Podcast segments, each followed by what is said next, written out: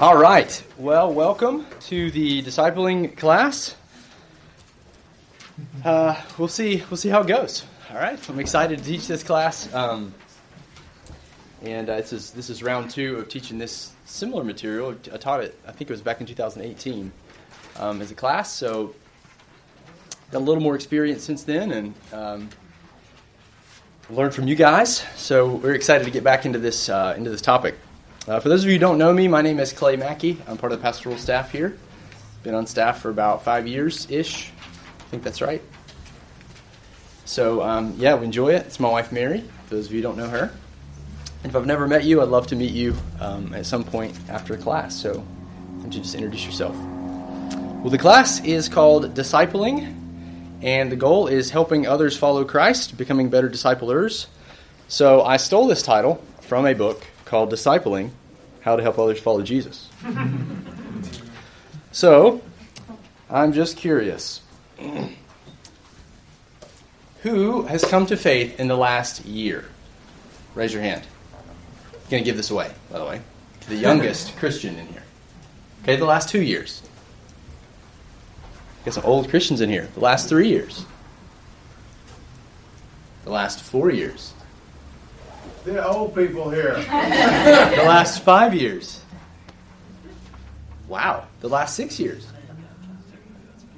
Okay. Okay. We got, I got a, I, I got a competition here. One of you guys. So, when did you come to faith in Christ? Seventh grade. Can't do math. I'm a Bible teacher. What? What month? What month? Ish. It would have been. Let me think. Wow. This is this is tough. Can't pass the quiz. No. What number am I holding up behind my back? Guess. One. You. Uh, five. Three. all right. Wow, that was a lot harder than I thought. Just trying to give books away. All right. That book is by um, Pastor Mark Dever. He's written probably the. Um, there's some seats in here, guys.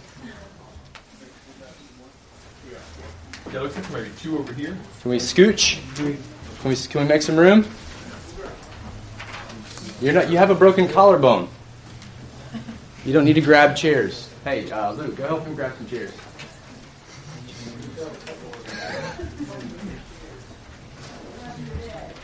Get the guy with the broken collarbone grabbing chairs. That's not not a good not a good call. All right. So that book, where I was out, where I was going, is that book is by Pastor Mark Dever. He's from Capitol Hill Baptist Church, and um, he's probably written the clearest book, in my opinion, the shortest and clearest book on discipling, the actual the process of, of discipling others. So I would really recommend that to you um, for a good read if you want to. All right, so I'm curious, why are all of you taking this class? What do you hope to accomplish by the class? Is just like the only one? You were taking Tim's class previously. You really wanted to hear about the Pentateuch, and now you're in here um, to hear about discipleship. But just curious, what do you hope to learn?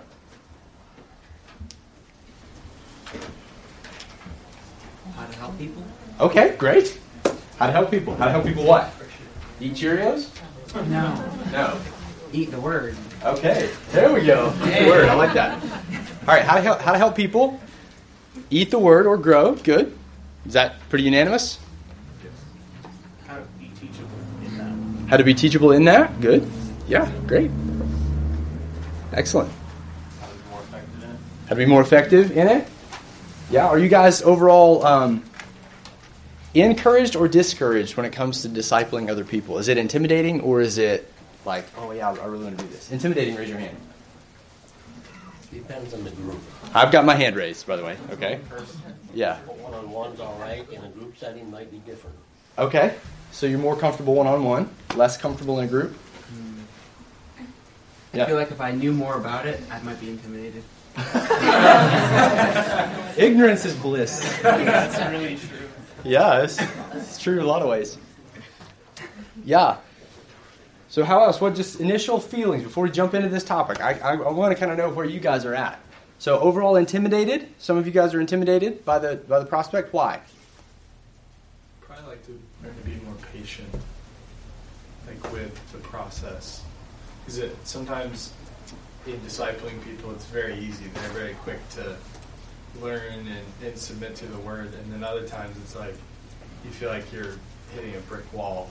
Yeah. And so just being patient with the process that it takes. Yeah, totally. I feel you. Being patient, that's good. I'm just, I'm curious. You guys got to talk to me, okay? Or I'm just going to start teaching, and you're going to regret it. All right. so, what, what are some discouraging factors? Woody, yeah, go ahead. Uh, yes. Um, I'm uh, trying to disciple my grandchildren. I have seven grandchildren and seven great grandchildren. And uh, 83 down. and I'm- You're 84. Going on 84. 84 and still learning. We should swap spots. That's right. That's right. You and Brother Ashton need to come up here and, and, and teach. So, Now, I I have the, uh, the great grandchildren coming up, uh, the next uh, one, so I'm experimenting with the first seven. There's seven more coming up after them, so hopefully if the Lord lets me live, I'll be able to uh, help them out a little bit. But I've got a lot to learn, I mean, I just started with this. It, it is exciting. It is a bad uh, challenge, a huge challenge. sure. Yeah. Yeah, it's exciting and it's a challenge. It's a great, great summary. Yeah, and so as we go, we'll learn. We're going to learn together. I think that nobody has the corner on discipling. Um, only Christ has the corner on discipling. Praise the Lord. Um, he is the chief discipler, and he energizes all of our efforts. Yeah, Brother Ashton. Um, I'm getting pretty old. I turned 91 this week. But uh, maybe God has something more for me. Uh, I, I, I'm looking at it that way. Uh, I've got grandkids too. I got great grandkids. But um, we have so many LU students here on Sunday morning. And, and, and uh, they're, they're away from home. I remember when I was waiting from home, yuck. And um, but um, just to uh, communicate with them, welcome them, Yeah. let them know that you're not an oddball because you're coming to old people's church. Church. I mean, uh, and, uh, and and I've had some wonderful connections with some of these young people from LU. Yep. And uh, as an example, last May, uh, Natalie uh, came to me and she said, Would you be my pen pal? What? She, this 19, 20 year old girl wants to be a pen pal with this guy 90 years old? And um, she wrote me two letters, I wrote her two letters, and, and I've just been encouraging some of these uh, young couples and so on. And, and I bake cookies and bring them and say, here, take these and to your dormitory and share them, you know. Um, and I, Claire was here last Sunday with her parents, and I said, uh, now the cookies that I brought a week ago and gave Natalie, did you get any? She said, no. Wait till I see Natalie. That's right. she should consume those things. But just look for ways in which you can minister to people. I had a man to cut a big tree, an elm tree, big tree, and cut it down and cut in the logs, and, and we needed to cut, get it cut up and split.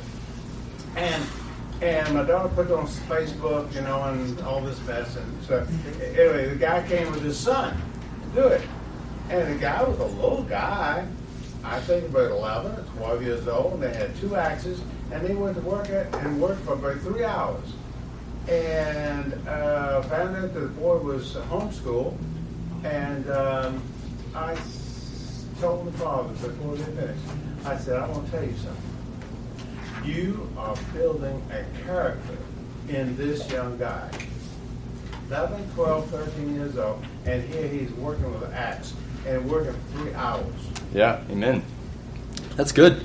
Yeah, Brother Ashton just he talked about uh, a principle we're going to look at being proactive in our discipling, and uh, and something else he didn't mention here, uh, but I'm going to brag on him a little bit. Is I know he prays diligently for our students.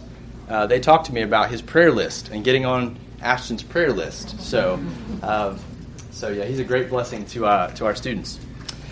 Well, good. Yeah, there's definitely challenges. Uh, so we're learning together. That's really the goal of the class.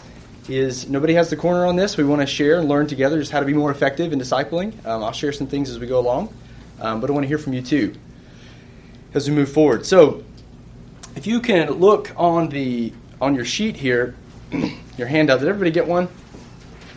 We're looking at some of the purposes of the class, so you can kind of know what what's been on my heart and, and the elders' heart here, and why we wanted to offer this class.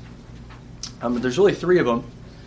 The first purpose is I just want to give you a biblical vision for the what I would think arguably is the greatest task on earth. The greatest task on earth.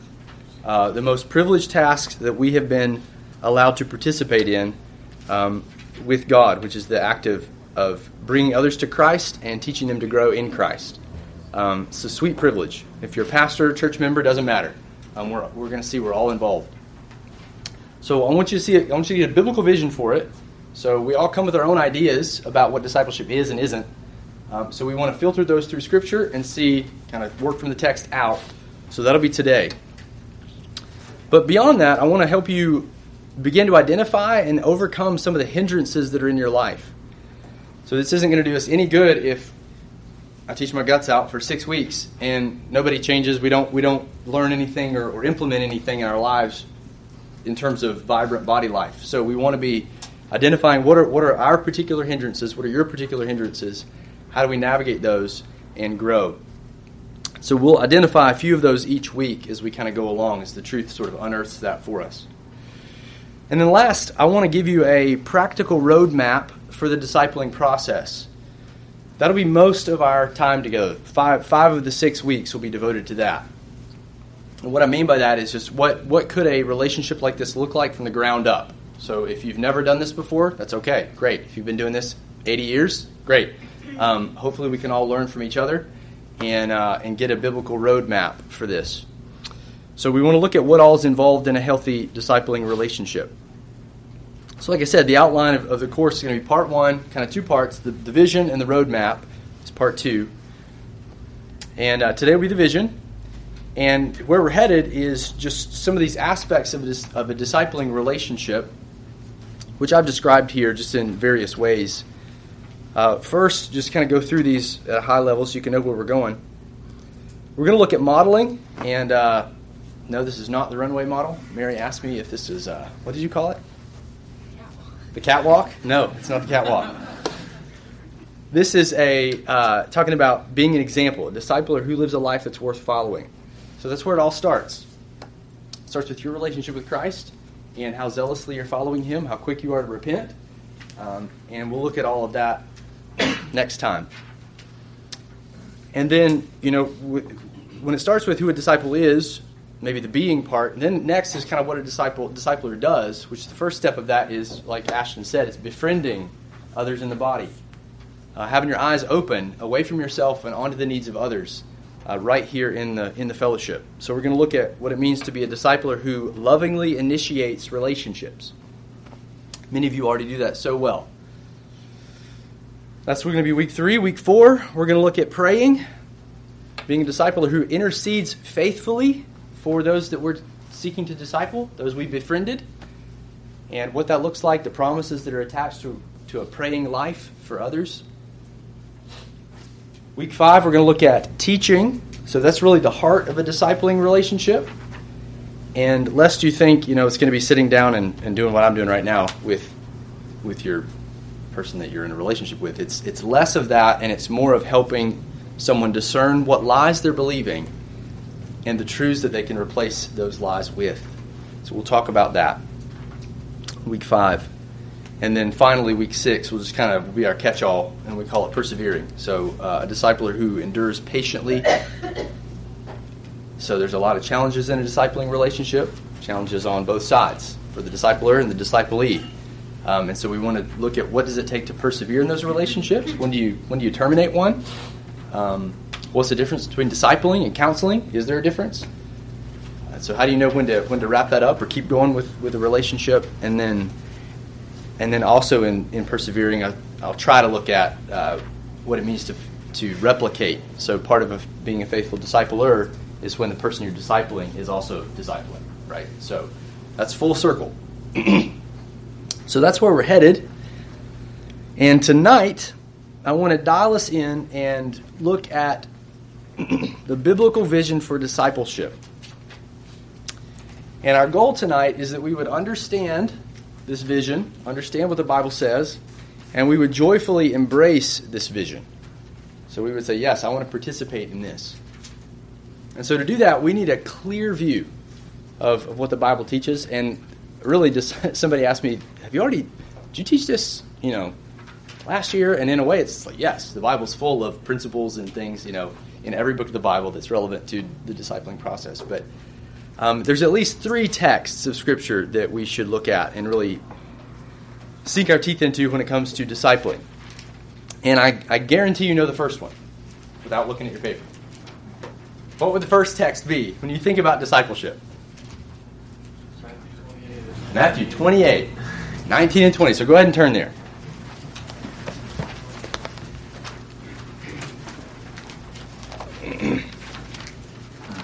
Since we were following up a class on the Pentateuch, I almost thought about doing an entire biblical theology on this theme of discipleship, but I decided not to.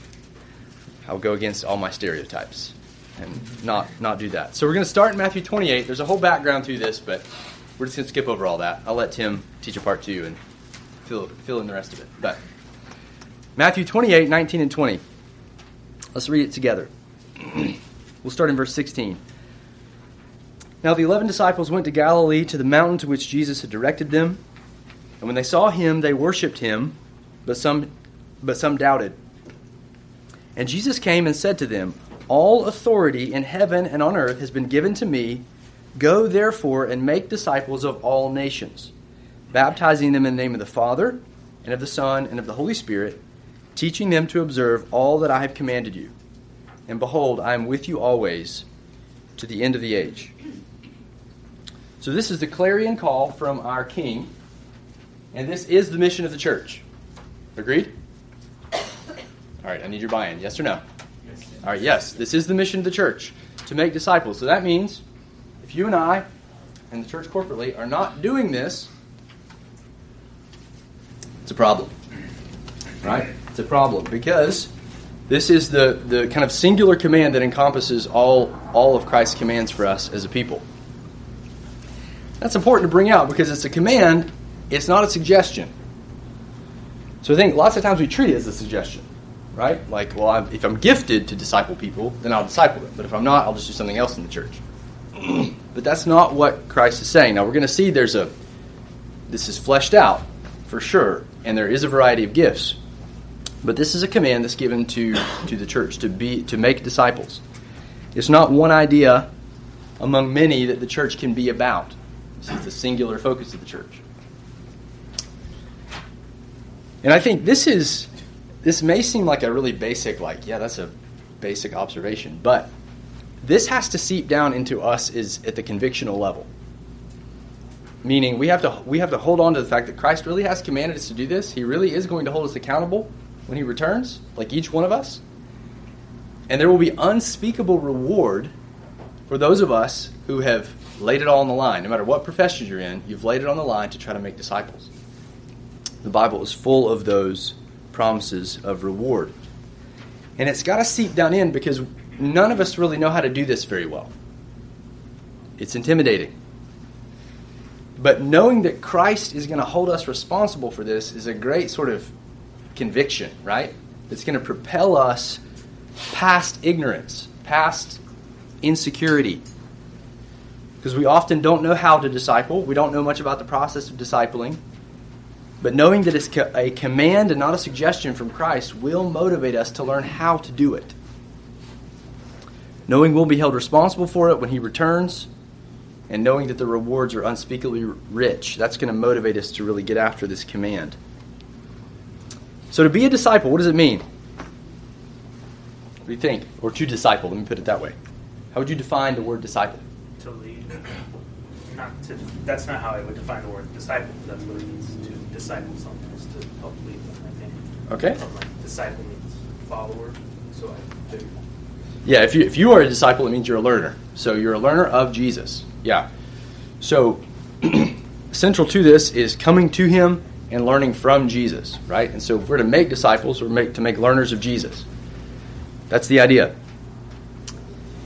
And Jesus is going to go on here in Matthew 28 to help us understand exactly what he has in mind in this process. And there's really two ideas. What are they? They come after the command to make disciples. Baptizing. Baptizing is one, yep. Teaching commands. And teaching is the other, yeah. Teaching what? Teaching the commands of Christ. Okay, teaching the commands of Christ, teaching them to obey all that I've commanded you, right? So let's flesh these two ideas out. Baptizing. What is how what would that stand for? Conversion, yep. So coming to Christ. So baptism is the rite or the, the ordinance that marks out a, a believer. It doesn't do anything, it's not magical, but it it signifies when a person has said, I'm I'm trusting Jesus. And it's a public proclamation of that to the to the assembly, to the world. That's what baptism is. So Jesus isn't merely commanding us to go and baptize people, he's commanding us to make converts, to bring people to faith in him, which would involve sharing the gospel, um, calling for faith and repentance. So there's a lot packaged in here, but this is shorthand, baptizing them in the name of the Father, Son, and the Spirit. And then the second idea is teaching. So, how would we flesh that out? If this first one is about conversion, what would the second one be about? Be mentoring. Mentoring, yep. Sanctified. Sanctification, like progressive sanctification in that sense of progressively growing to become like Jesus, yeah. Yep. Would probably be contextualized to the person. So, uh, helping them overcome particular sins that are contextual to them. Yeah. Yeah, to, to the obedience of Christ, right? So teaching them to obey the king. That's the idea.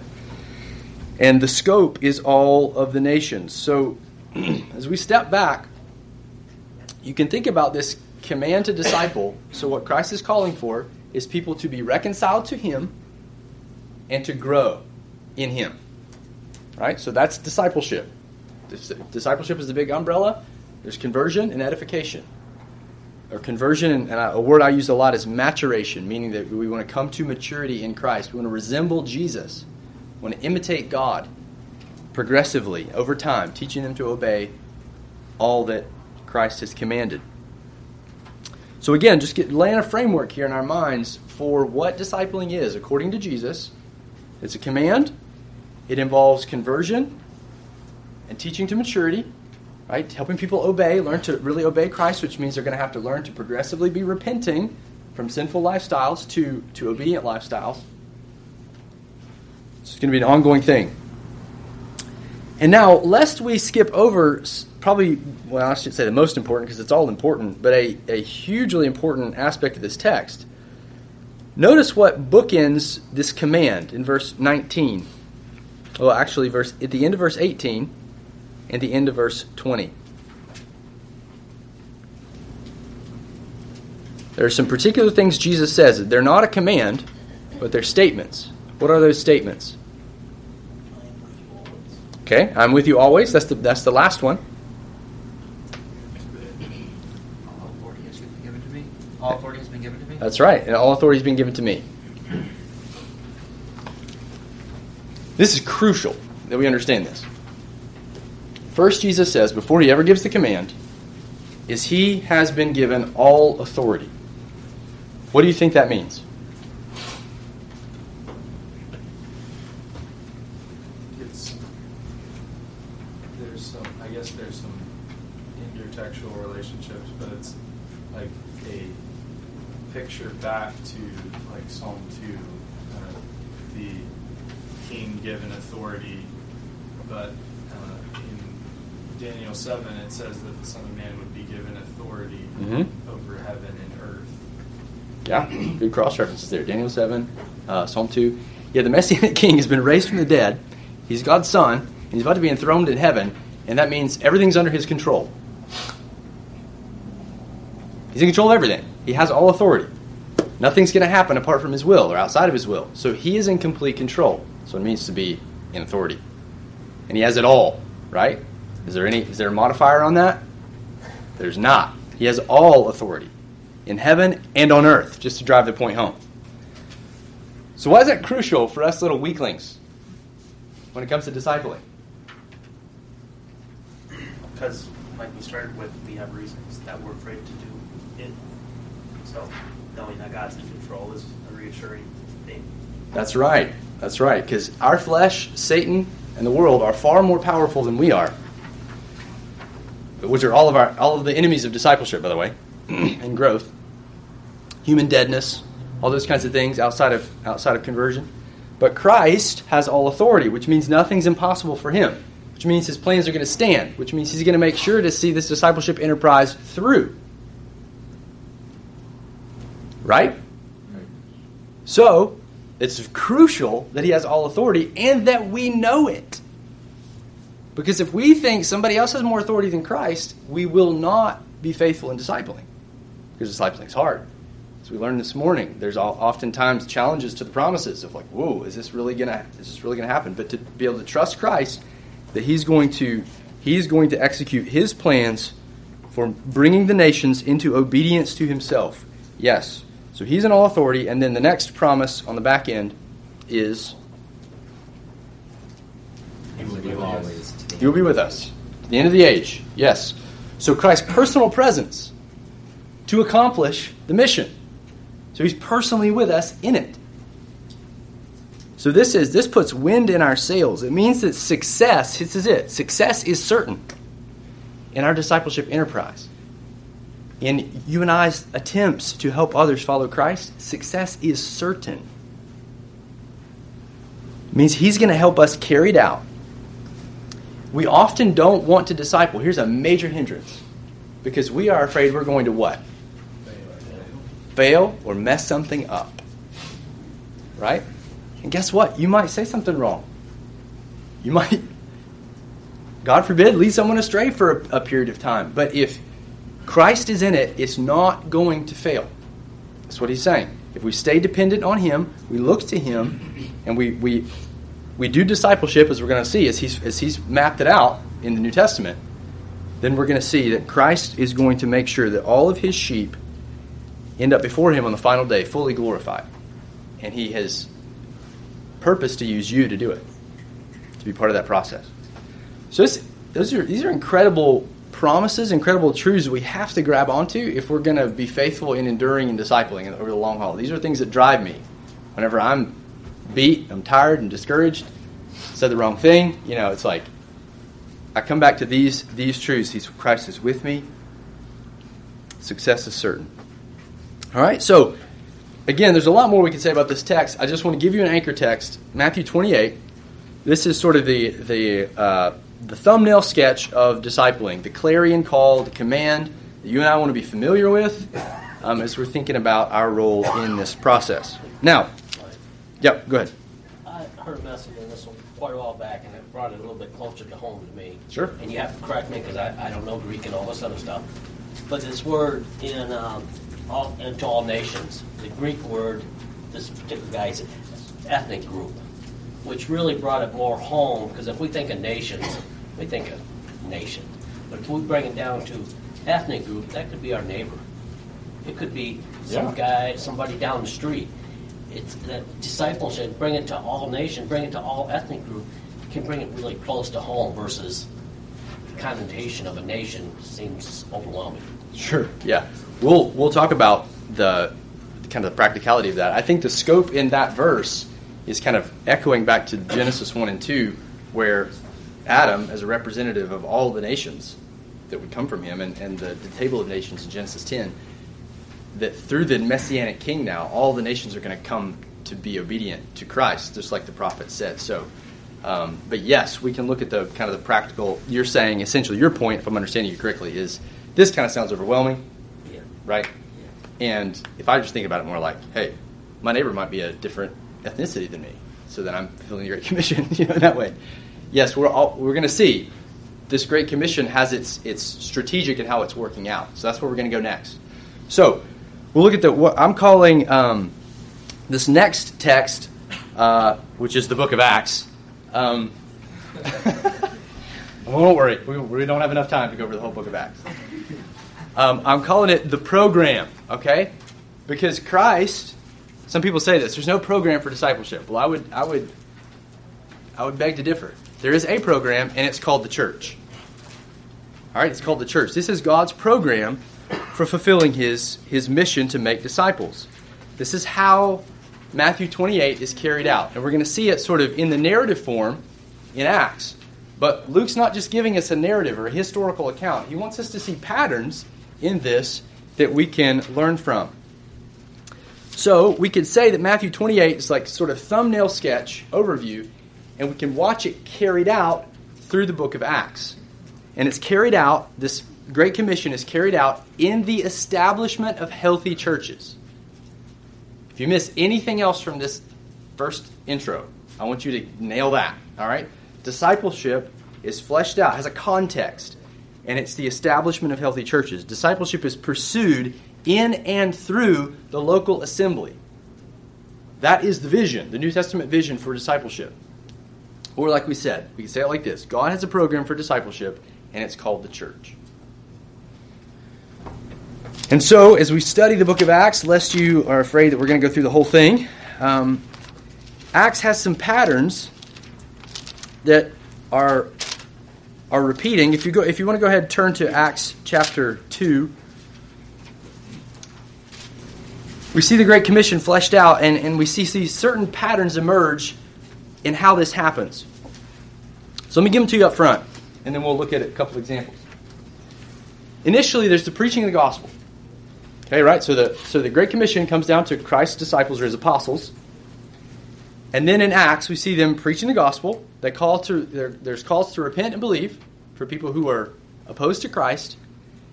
And then there's descriptions of people turning or converting to Christ, being baptized, like we saw in Matthew 28. And we'll summarize this sort of first stage of the pattern as conversion. All right, number one, conversion. Almost immediately, this new creation now this individual and the body that they're made up of, this new creation begins to grow because it's not now alive. And it begins to grow toward maturity. These people begin to look and act more like Jesus. And if we pay attention to the details of the stories and Acts, we'll learn a lot about how this church grows up to maturity. So we'll summarize the second word of the pattern as maturation. Right, so you have conversion. You just put maturity if you want to. Um, I know maturation is not a word we use a lot, but conversion and maturation. And as the church is maturing, as it's growing, something interesting happens. It begins to produce a surplus of leaders. Surplus of leaders. The church identifies and installs more leaders, deacons, elders, or proto deacons, we could say, deacons before they were called that. They begin to install these leaders, and they, they install these leaders for sustained future growth for the church. So remember, part of the Great Commission is the church grows up to maturity. They learn to obey all that Christ has commanded. So these leaders are installed so that this continues to happen after the time of the apostles. We'll call this third this third repeating pattern leadership. We'll just call it leadership. And then fourth, we'll see that that replication ends up happening. These leaders are not simply for the growth of the local churches. They are they are that. But remember there's often a surplus of leaders. Why is that? Because the Lord intends those churches to replicate. The Lord intends to launch these men to multiply, and the process starts all over again. Acts shows us how this great commission expands out first to Jerusalem, to Judea and Samaria, and finally to the nations or to the ends of the earth, to Rome, the heart of the, the Gentile world. And we'll call this last stage replication. So there's a pattern. There's conversion, and those people grow in they, they become they start maturing. Then that then there's a surplus of leaders, and then there's replication. So let's just take a few examples really quick. Uh, Acts 2, Peter preaches the gospel to these Jews who killed Jesus in Jerusalem. So most of Acts 2 is his sermon. In verse 37, he kind of brings it down to home. They, they're convicted.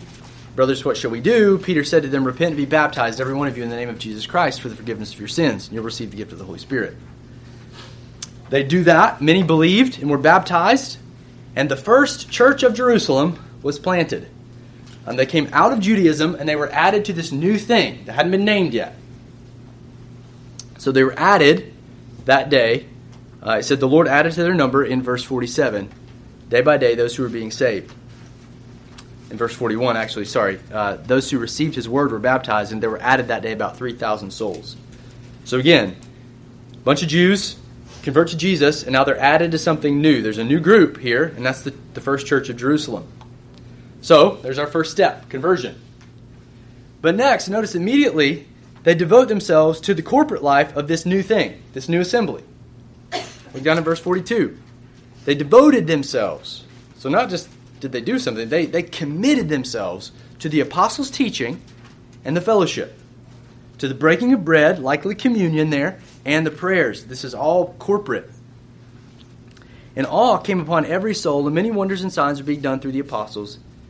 And all who believed were together and had all things in common, so now they're sharing things. Luke is presenting them as fulfilling the law here. They were all selling their possessions and belonging and, dis- and distri- uh, distributing the proceeds to all as any had need. And again, you just you see this sort of description as they're they're devoting themselves to teaching, the apostles' teaching, day by day, learning more, learning more, learning more. What's happening? They're growing. They're sharing things. They're meeting needs. They're that's what we call vibrant body life is starting to take root right here in the Jerusalem church after their conversion. So there's, a, there's maturation. And this growth in vibrant body life, it led to more conversions right there in Jerusalem. So um, they were growing, they were getting clarity, they were going to sharing with their Jewish brothers and sisters, calling them to repent and believe. They were getting clarity, and then the Lord is adding their number day by day. Verse 47 of chapter 2.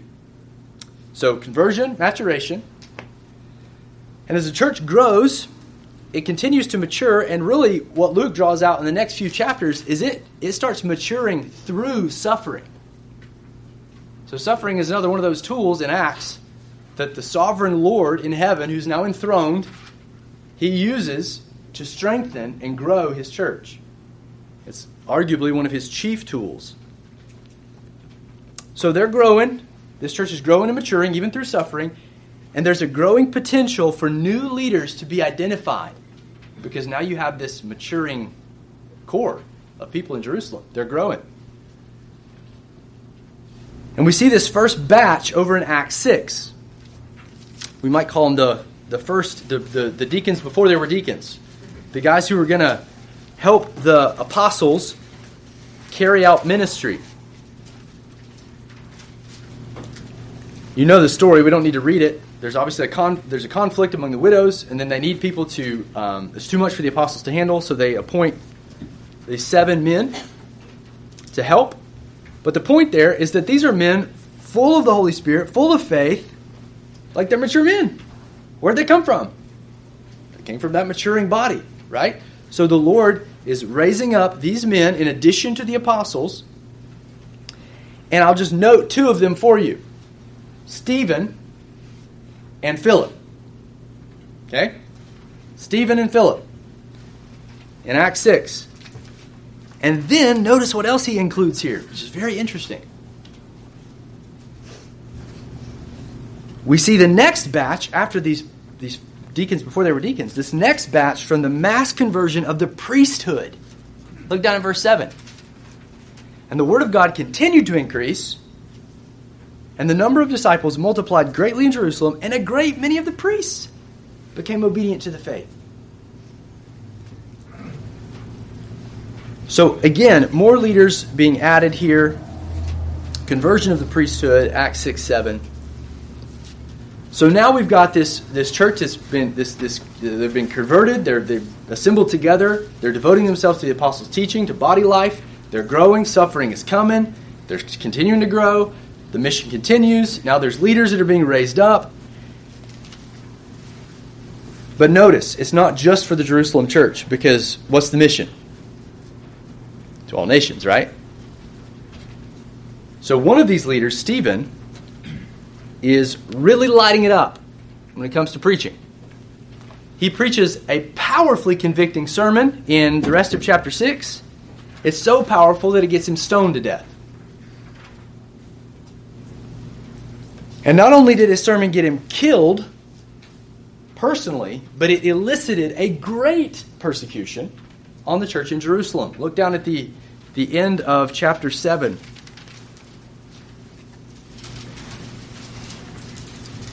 Well, I'm sorry, it's the beginning of chapter 8. So this is after they've stoned him. Saul approved of his execution, chapter 8. There arose on that day a great persecution against the church in Jerusalem. So there was already persecution. That was a great one.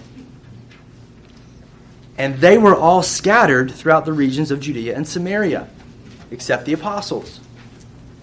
So people are being scattered, even though Stephen is one of these leaders has now died. His death is the is the fire for the next the next stage of the mission. That's just what the risen Christ wanted because he uses it, this persecution, to send another leader, Philip, to the next phase of the mission, to Judea and Samaria. You see that? Verse 4 Now those who were scattered those who were scattered about went preaching the word. Philip, that's one of the men that were raised up back in chapter 6. Philip went down to the city of Samaria and proclaimed it the Christ. So Philip plants a church in Samaria in chapter 8, and then he goes on down and, and he plants other churches in, in the, the region of, of kind of the, where the Philistines were and in um, historically and in Judea. So I just want you to observe you got the mother church that's planted in Jerusalem, there's conversions happen, maturity is, is taking place, a group of leaders is raised up, and God takes from the surplus and uses it to expand the mission. All right? That's example number one in the Jerusalem church. Let's look at one more. Let's look at the Antioch church. It pains me to skip these few chapters here because they're absolutely central, but we won't for the sake of time.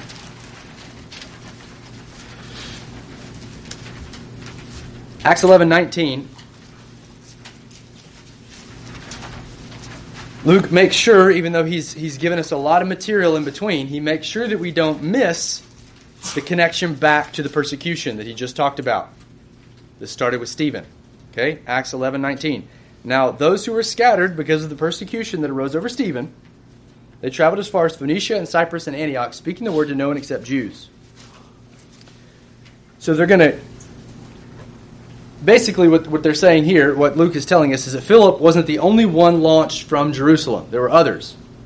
Several unnamed disciples launch out, and they go all the way to Antioch, verse 20, and they plant a church there. They start sharing the gospel, conversions start happening. In verses 19 to 21, it says, verse 21, the hand of the Lord is with them, and a great number who believe turned to the Lord.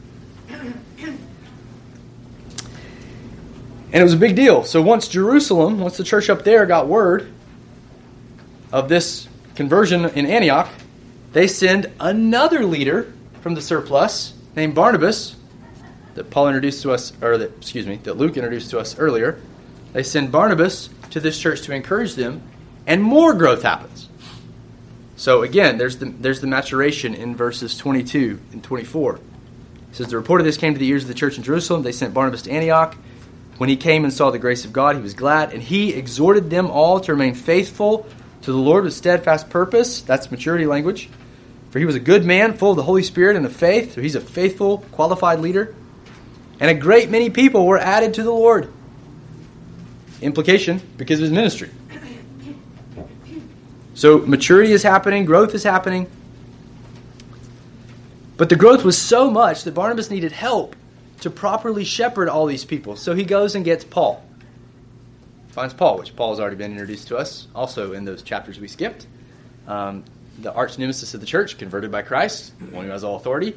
He said, Yep, I'm going to turn you around, and I'm going to show you how much you must suffer for my name's sake. So Barnabas goes and gets this guy. And Paul and Barnabas together teach this church for over a year.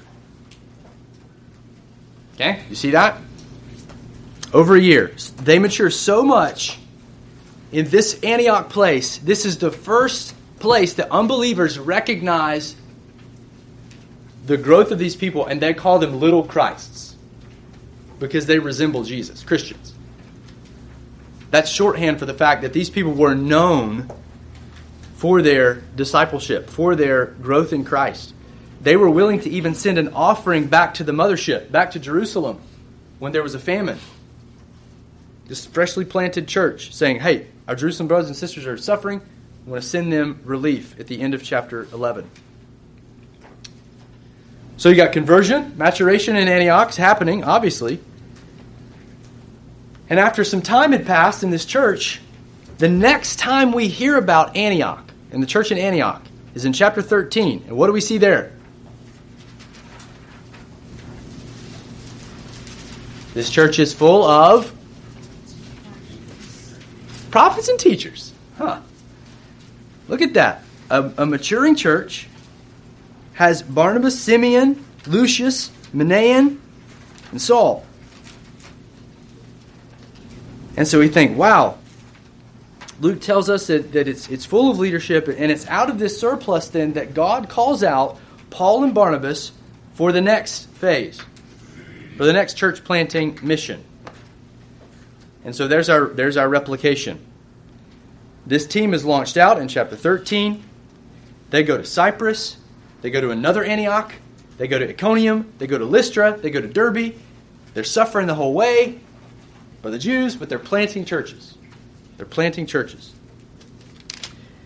Now, flip over to chapter 14, and I just want you to see this summary.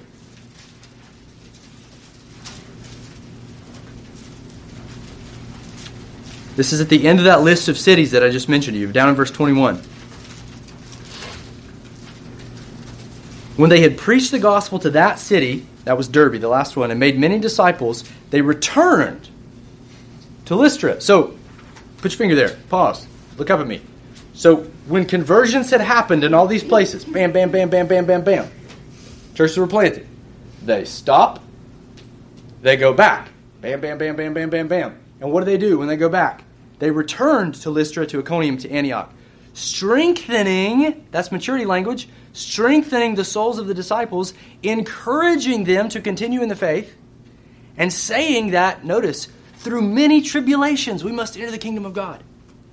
One of Paul and, Paul and Barnabas' chief aim in this going back and strengthening these, these churches was that they would have a theology of suffering.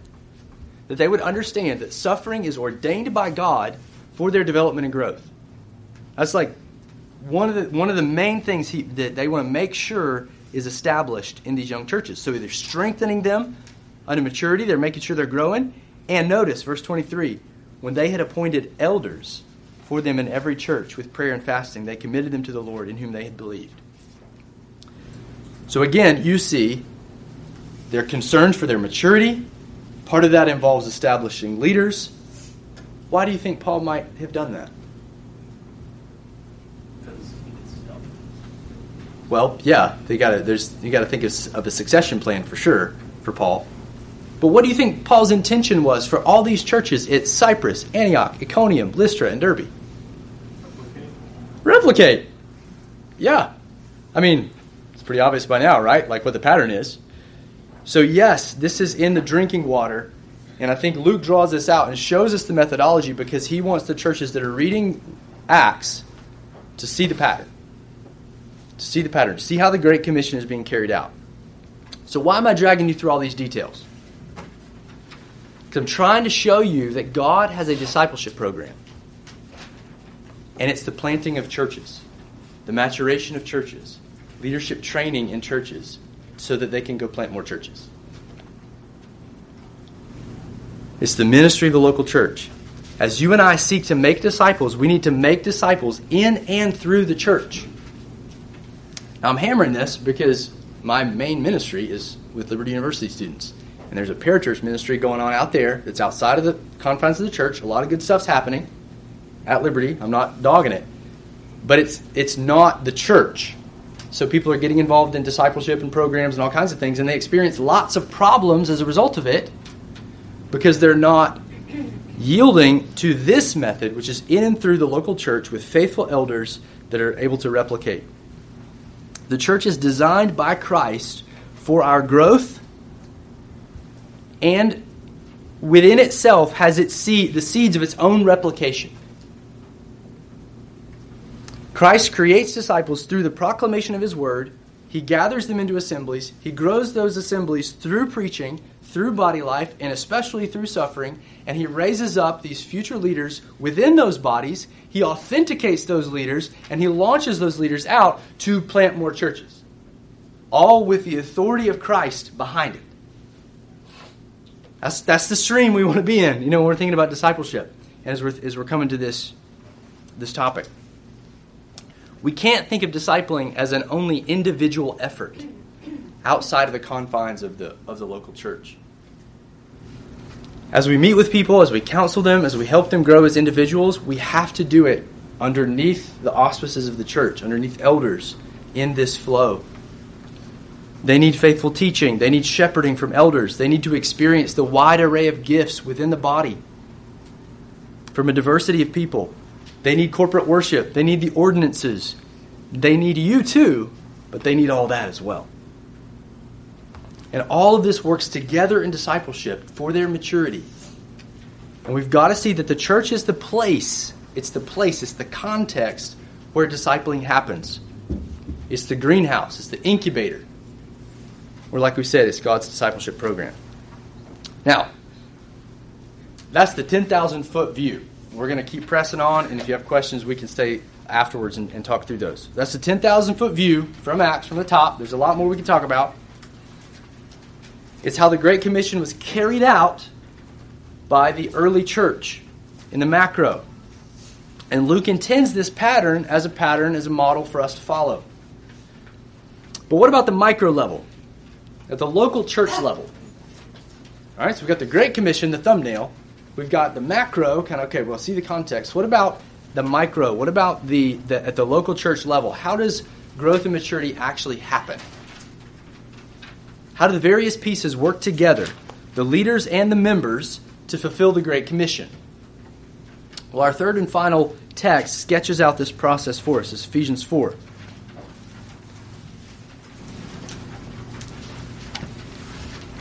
So this is fairly familiar territory. If you think of Acts as sort of the narrative version, Ephesians 4 is the epistolary version of, of what you see happening in Acts.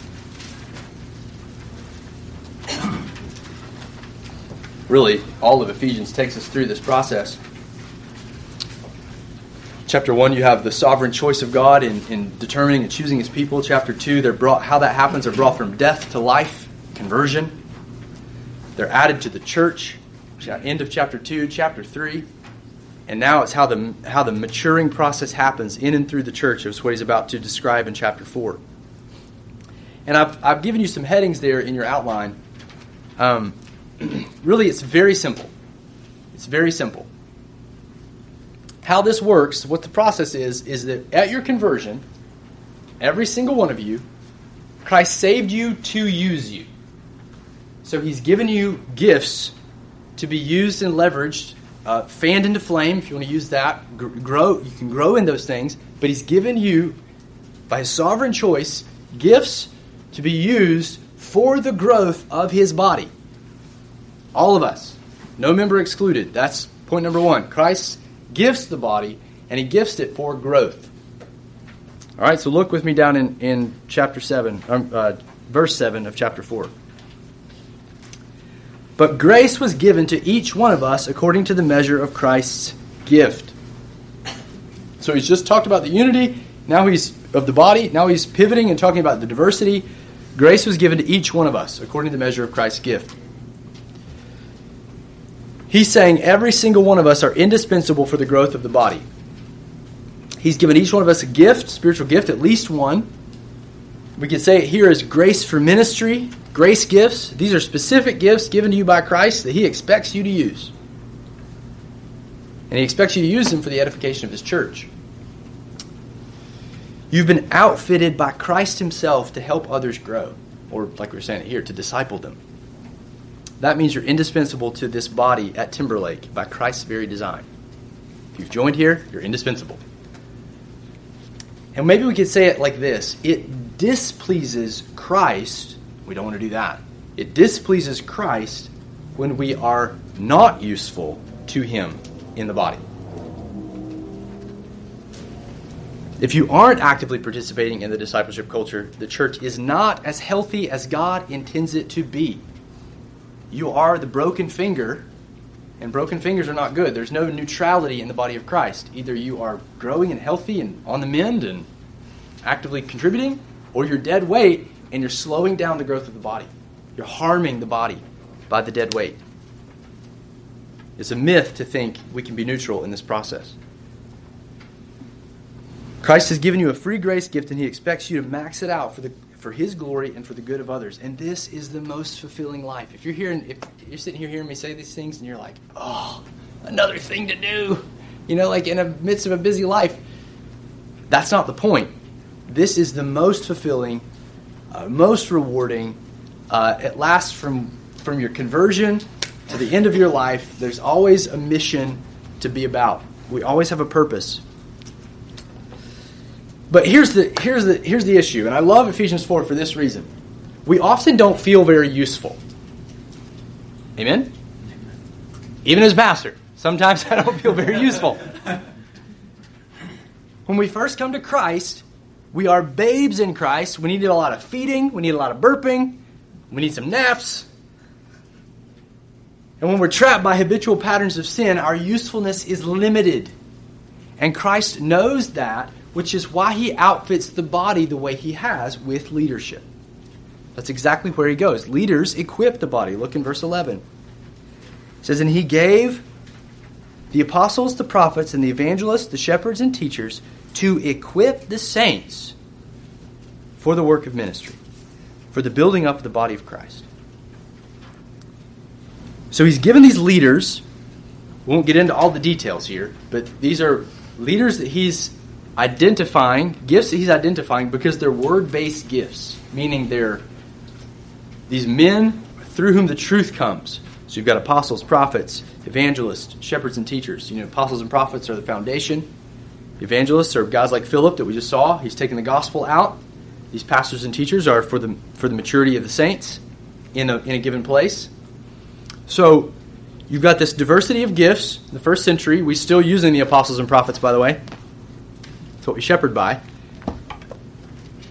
So you've got this diversity of gifts, and these leaders are given to equip, Paul says, the saints. So you and I need pastoral equipping via the writings of the apostles and the prophets. So what does that mean? All right? You can think of equipping as here's a short definition for you. It's restoration from sin to usefulness. Okay? Restoration is one half of it, from sin toward usefulness, and then preparation toward usefulness. Right? So I'm walking in sin, I'm enslaved, you know, even though, even though I'm a Christian. So this pastor, this discipler gets a hold of me, they help me triage that, figure it out, work through it. Now I'm turning from that. That's equipping. It's first step. And now I'm becoming useful. Now they're teaching me how to be useful, okay, in the body. They're mending me. It's not just, don't think of pastoral equipping as like, oh, I've got problems, they're just going to help me get fixed. No, my job is to not help you get fixed, but turn you, fix you, yes, turn you so that you are useful in a, in a contributing body member. It's not enough to just put a cast on your finger, it's to get that finger working again so it can grab the cup and, you know, drink the water or whatever. So that's the goal of, of shepherding. It's restoration from sin to usefulness, preparation toward usefulness. So, how does it happen? How does this equipping happen? Well, obviously, we just saw a lot of it from Acts in a descriptive way, but there's teaching, week in and week out, formal, informal, public, private. There's counseling. There's modeling. So, your leaders are mo- trying to model these things for you imperfectly, but we're trying to show you how this stuff works, how truth and life connect. We try to come alongside and affirm you in your gifts and help you identify those and, and flourish in those gifts. We connect your gifts with needs in the body. We say, hey, I know this person that could really use you. And so we try to do that. So those are all, there's a lot more we could talk about there, how equipping happens, but just a nutshell of, of how, it's, how it happens. And again, this equipping happens in and through the church. right? So our corporate worship services, Pastor Brian is discipling all of us in Romans. Okay? Discipleship. He's discipling all of us in Romans, equipping like equipping classes like these. I mean, we named them equipping classes uh, from this verse. Um, we're trying to equip you uh, to be useful, and equally as important, if not more than equipping classes, is a Sunday school ministry. Because the way that we break down shepherding in this church, there's a lot of people here, is we put our pastors, our elders, other teachers across the board in the Sunday school classes, and these pastors, teachers, are focusing on their little mini flock within the within the body. So we're each trying to raise up a leadership team, identify future leaders from within our little ministry areas, invest in those people who can replicate and invest in other people. So it kind of works from the top down all the way down through Sunday school. So if you're not in a Sunday school ministry, that would be like homework number one. Get involved in, in Sunday school and don't just come on Sunday morning, okay? Because that's getting you in the flow of this discipleship process. And notice, what are you being equipped for? What does he say here? Verse 12. Okay, the work of ministry. And then there's a parallel phrase that helps clarify it. What is the work of ministry? Yeah, anything that builds up the body. The work of ministry is anything that builds up the body. So, Paul has been hammering this theme of good works, that we're created in Christ Jesus now for good works. Back in chapter 2, he's prepared them beforehand for us to walk in. Um, he's going to give us examples ad nauseum in chapter 5 of what these are in Ephesians. But right here, he's saying you're being equipped by these pastors for these very things uh, that Ephesians is spelling out for us, and the rest of the New Testament spells out for us as well. So you're being equipped for this work of ministry, which is the edification of the saints. It results in the building up of the saints, this corporate body. And it's summarized in verse 16. Here's another phrase you could throw on there. What this what you're being equipped for. Speaking the truth in love, verse 15. That's how the body grows, speaking the truth in love. So, in other words, our job as a pastoral team is to equip you to have clarity in the truth so that you're living it out, you're applying it day by day in your life, progressively over time. You're getting the logs out of your eye so that you can see clearly to help other people get the logs out of theirs. That's the speaking the truth, and you're doing it in this motivation of love, the love of Christ, because that's how you've been loved. Christ has loved you. He's going to talk about that in, at the end of chapter 4, start of chapter 5. we be imitators of God as beloved children. Walk in love as Christ loved us. So we're speaking the truth. That's our whole ministry. We're going to be truthful. The church is the pillar and support of the truth. We're like the truth center. All right? But it's clothed in the love of Christ as we're pursuing people in love to dispel the lies and help them walk in the truth. So that's the goal. And as you do that, look what happens. It's point number C on your outline. Letter C. I do that all the time. All right? As the leaders equip this body, the body grows the body. That's the end goal of this process. Look in verse 13. So this is happening until we all attain to the unity of the faith and to the knowledge of the Son of God, to mature manhood, hear that word, to the measure of the stature of the fullness of Christ, so that we may no longer be children tossed to and fro by the waves and carried about by every wind of doctrine, by human cunning, by craftiness and deceitful schemes. Rather, by speaking the truth in love, we are to grow up in every way into Him who is the head, into Christ, from whom the whole body, joined and held together by every joint with which is equipped, when each part, that's you, when each part is working properly, makes the body grow. There's the verb, makes the body grow so that it builds itself up in love. Literally, if you take if you strip away this sentence, it would say the body, subject, makes the body grow. I love that. Because it's an every member ministry. This isn't just the pastors make the body grow. This is the pastors equip the saints so that the body grows. So the way I like to think of it is there's always a core of the ministry that's being equipped and growing, and guess what? It's out of that core that the future leaders spring up. Right? The future leaders are identified out of that core. But there's a core in the church that's growing, they're putting off, putting on, they're growing in discernment that Paul's going to talk about here in just a few more verses. And they are able now to have clarity to help other people grow. And guess what happens? Ministry compounds. You can't contain it. Ministry compounds because it's in people, and now that's rippling out, and you see conversions. You see their baptismal waters are going to be filled up. Why? That's not because we're a great, no, this, this Whiz Bang Church is because we have our heads down. All of you guys have your heads down, and we're trying to disciple one another. And so the Lord is adding to our number, just like we see in, in Acts. And the exciting thing about this, we're gonna, I'm going to end with this, okay? The exciting thing about this is I think we're in a stage where we're seeing, we're, we're on the cusp of a surplus of leaders. So what we're thinking is, what's the Lord going to do? How's he going to how's he going to send us? And we're sobered as we think about how suffering often propels the mission. But it's interesting to see how the Lord has, has been working this process through the last these last decades, even in the life of TBC, and we've even seen this process replicate. So again, high level, we're going to end here. Um, this is just a quick sketch of what I would describe as a biblical vision of discipleship. And the core purpose of this lesson is to show you how the church is right at the center of it.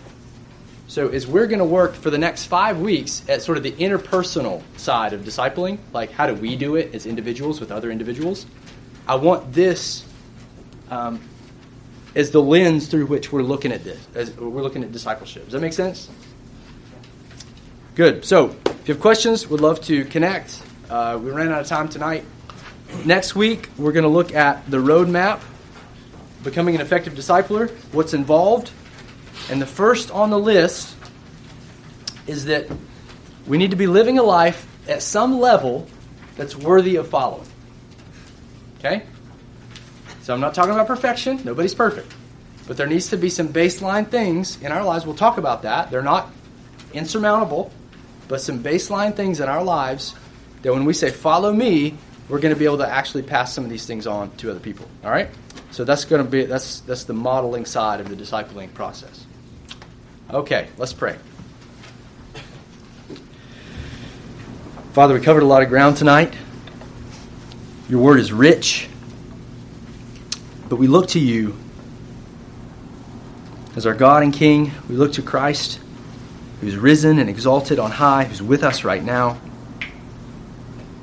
And I pray, Lord, that your Spirit would take these truths from your word and encourage, convict, and above all, motivate us to be better disciplers, that we would lean in, we would learn from one another and from your word. In this process, help us, as we're going to look at next week, to be diligent in our own hearts of being faithful followers of you.